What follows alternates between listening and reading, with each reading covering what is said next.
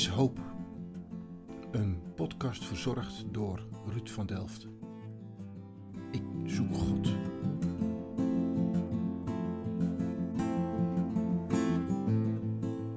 Weet u wie Michal was? Ik zal het een beetje verklappen. Ik heb het over de vrouw van David. De vraag, weet u wie Michal was, heb ik vaak gesteld aan mensen die een beetje thuis zijn in de Bijbel. En vaak is het een nadenken en een terughoudend zoeken naar woorden. En het meest gegeven antwoord was dan dat mensen zich herinnerden dat zij op het moment dat David de stad inkwam, danste met de ark en dat Michal dan boven op het balkon naar beneden stond te kijken naar David.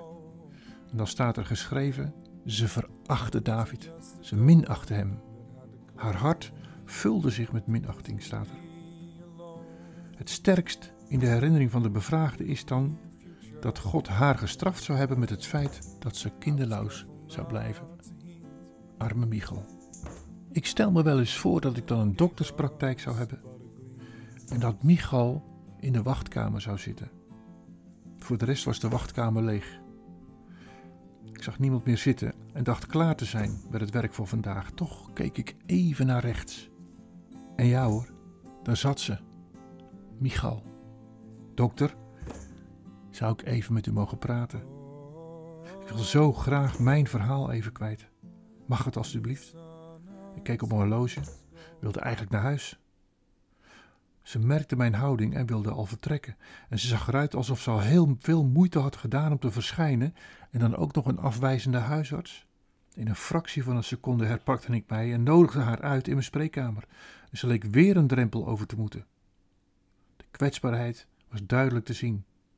En het had weinig gescheeld of ze was alsnog weggegaan. En daar zat ze.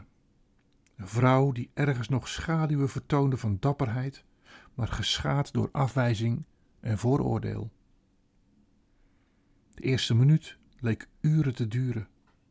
Ze moest een drempel overwinnen en eer er een geluid uitkwam, was er nog meer tijd vergleden. Ze hapte naar adem.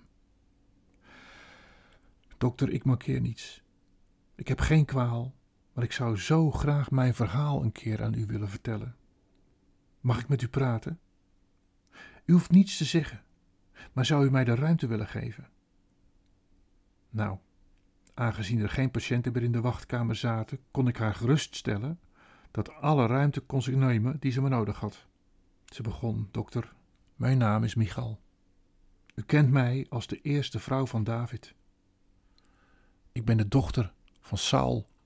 Ik sta bij de mensen bekend als de vrouw die David verachtte. Ik zou de koning hebben geminacht. Ik zou gestraft zijn met het feit dat ik kinderloos zou blijven.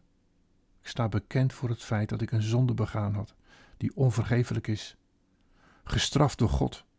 Hij zou mijn baarmoeder hebben gesloten, omdat ik zijn zoon, zijn oogappel, zijn David, de gezalfde, zou hebben beledigd met mijn minachting.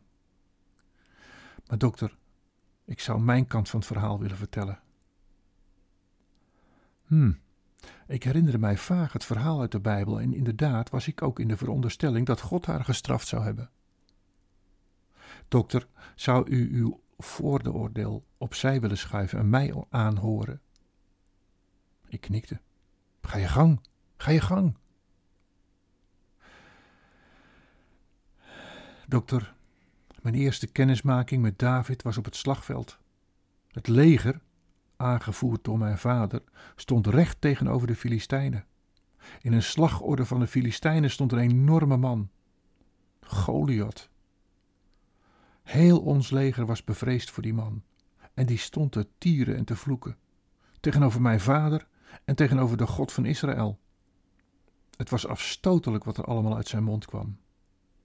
Hij daagde iedereen uit om tegen hem te vechten en de oorlog te beslechten met alleen een tweegevecht.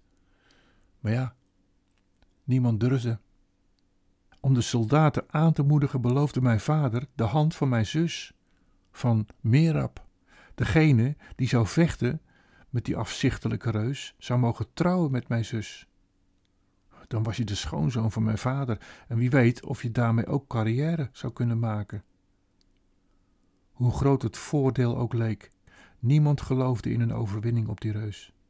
En om er nog een schep bovenop te doen, beloofde mijn vader vrijstelling van belastingen. En tegelijk die tijd kwam David zijn oudere broers opzoeken. Zijn vader had hem opgedragen om hen te bezoeken en eten te geven. Met tien kazen. Niet alleen voor hen, maar ook voor de leidinggevende was er eten meegenomen.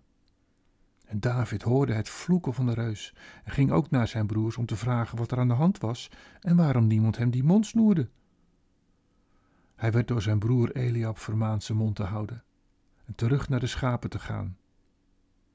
Maar David begon anderen te bevragen en zich te verwonderen waarom niemand iets deed. Ook hij was verbolgen over het feit dat niet alleen het volk werd vervloekt, maar ook de God van Israël. En mijn vader hoorde van David en liet hem halen. En die vertelde meteen zonder omhaal van woorden dat niemand de moed moest laten zakken en dat hij het wel eventjes met die reus zou opnemen. Hij zou die reus verslaan. Nu zal mijn vader wel raar hebben staan kijken, want zo groot is David niet. En mijn vader steekt sowieso met kop schouders boven iedereen uit. De reactie van mijn vader was dan ook dat David niet in staat zou zijn dat gevecht aan te gaan.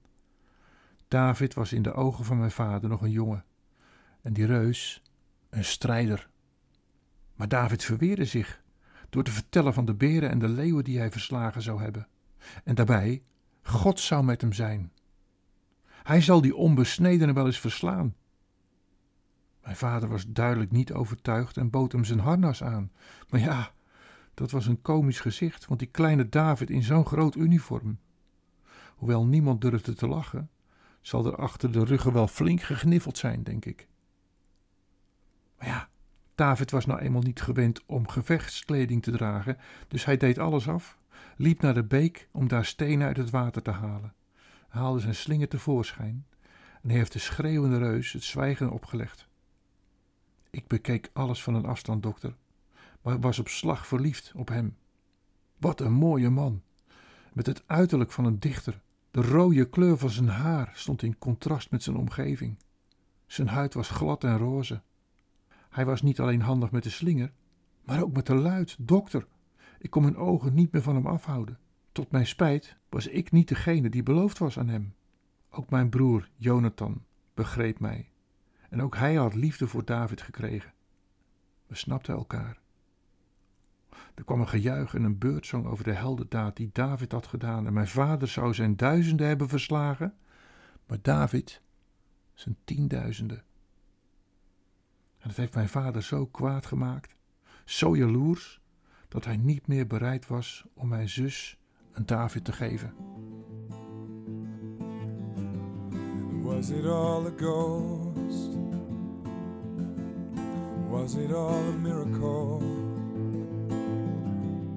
Was it all a road? Ik zag mijn kans en openlijk vertelde ik dat ik verliefd was op die David.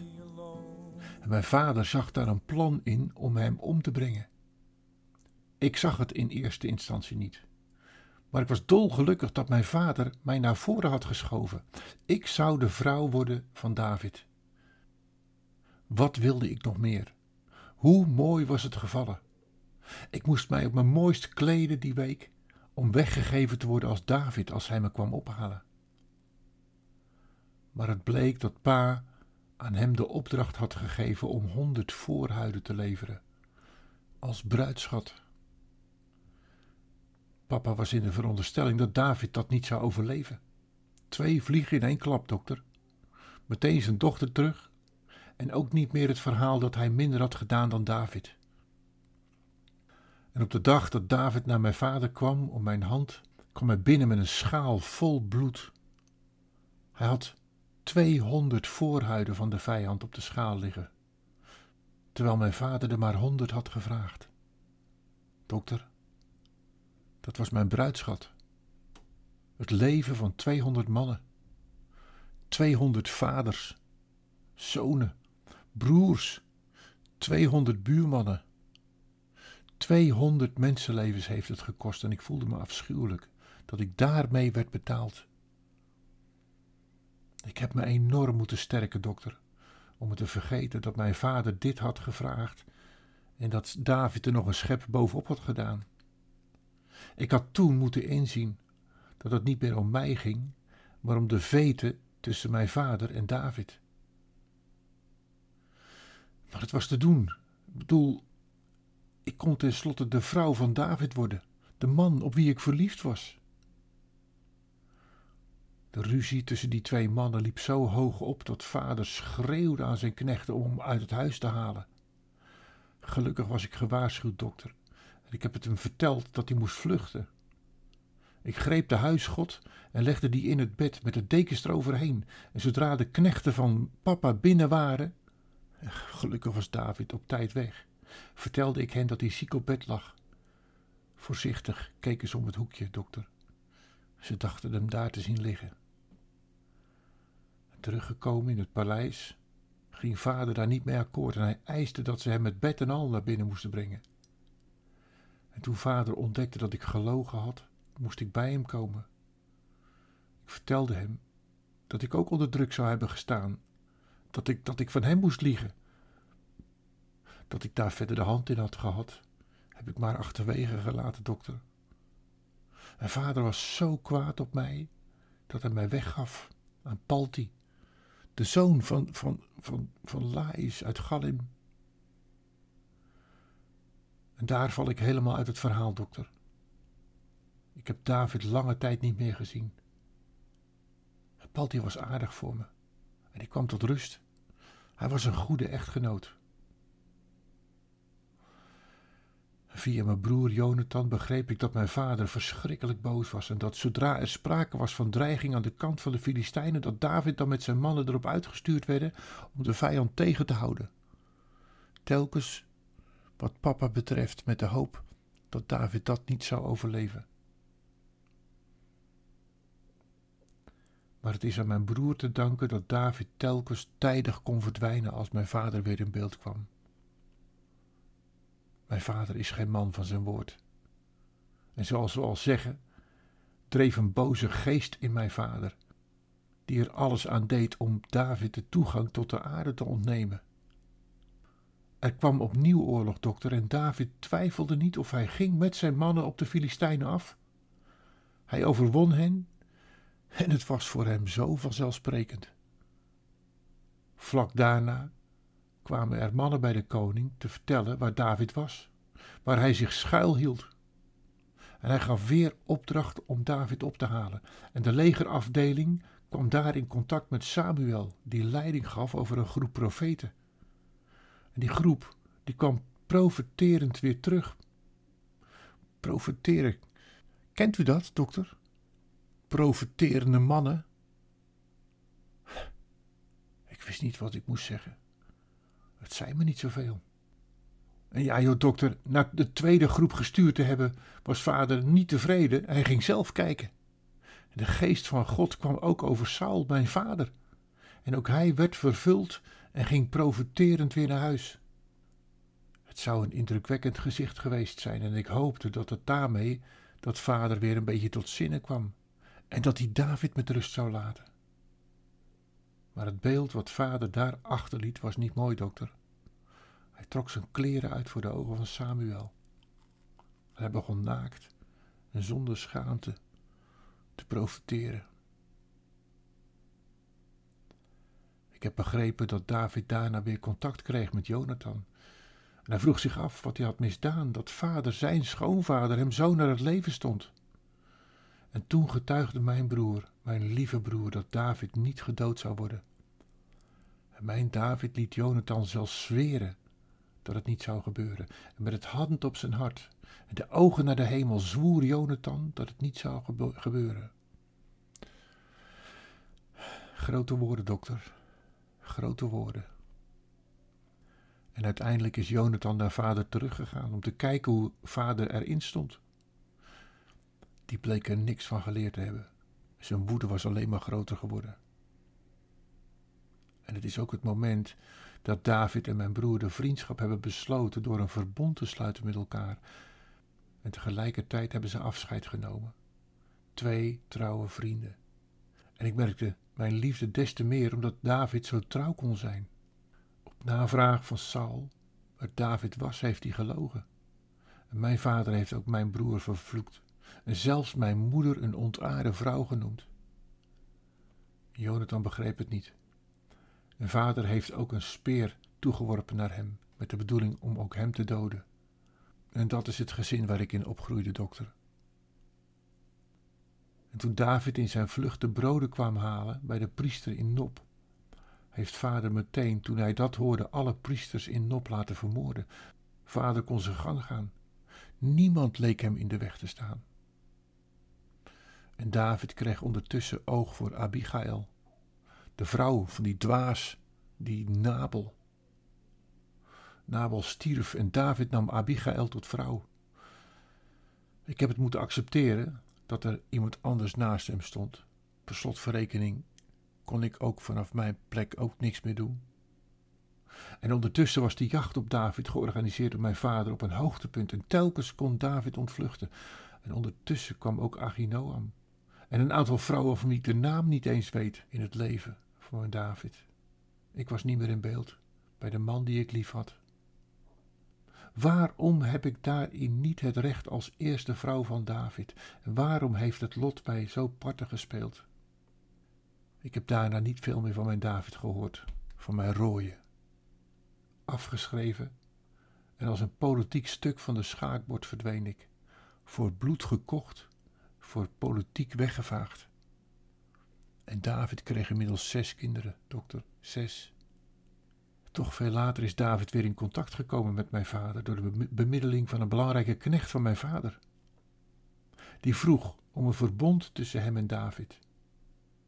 Daar wilde David wel op ingaan, maar op voorwaarde dat ik weer werd teruggegeven aan David. Maar hij noemde mij de dochter van Saul, terwijl, dokter, hij had toch ook mogen zeggen dat ik zijn vrouw was en dat ik echt van hem hield.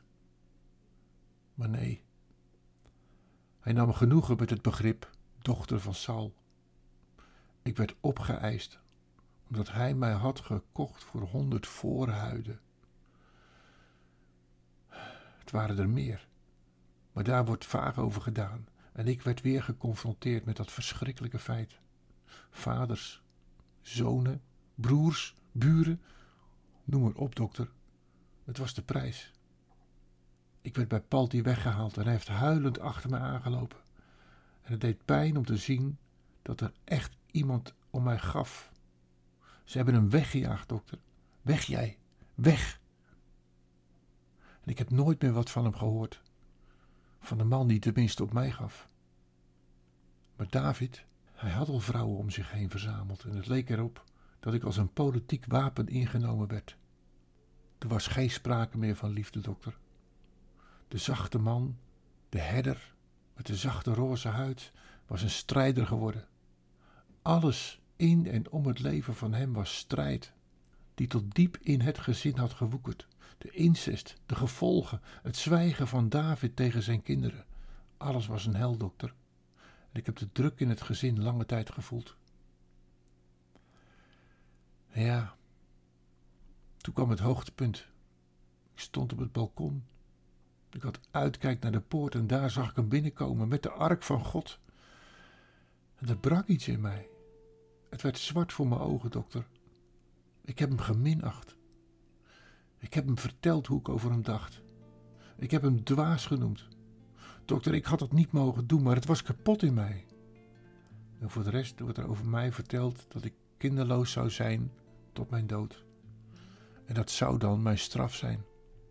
Maar kan het zijn, dokter, dat de man die ik lief had dacht voor jou een ander? Ik heb er toch genoeg. Laat ik het maar in het midden laten, dokter. De mensen denken maar wat ze van me vinden. Maar ik vond het belangrijk om het even aan u te vertellen, dokter. Even een luisterend oor. Ik dank u, dokter. Heb het goed.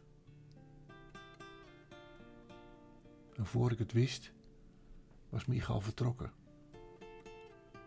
Met stomheid was ik geslagen en heb er minutenlang in stilte gezeten. En ver nadat de overigen uit het gebouw waren vertrokken, deed ik mijn jas aan, liep zwijgend, nadenkend over wat er verteld was naar huis. Ik moet nog vaak denken aan deze bijzondere vrouw.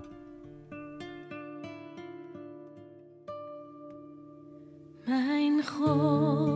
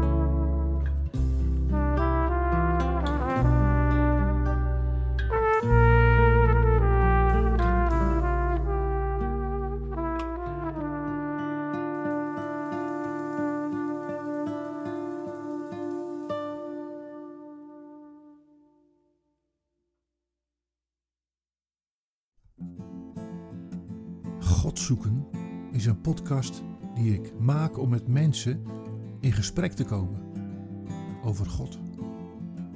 Het was Blaise Pascal die in zijn boek Pensées mij de keus voorlegde. Het kwam hierop neer: geloven in een God die niet bestaat of niet geloven in een God die bestaat. En door met mensen te spreken wil ik mijn zoektocht kleur geven en hoop dat jij daar ook door geïnspireerd wordt. Vond je dit een mooie podcast? Laat het mij weten. Of geef een ranking. Misschien heb je een tip of weet je iemand die ik zou kunnen interviewen. Laat vooral een reactie achter. Of je kunt mij mailen. Ruud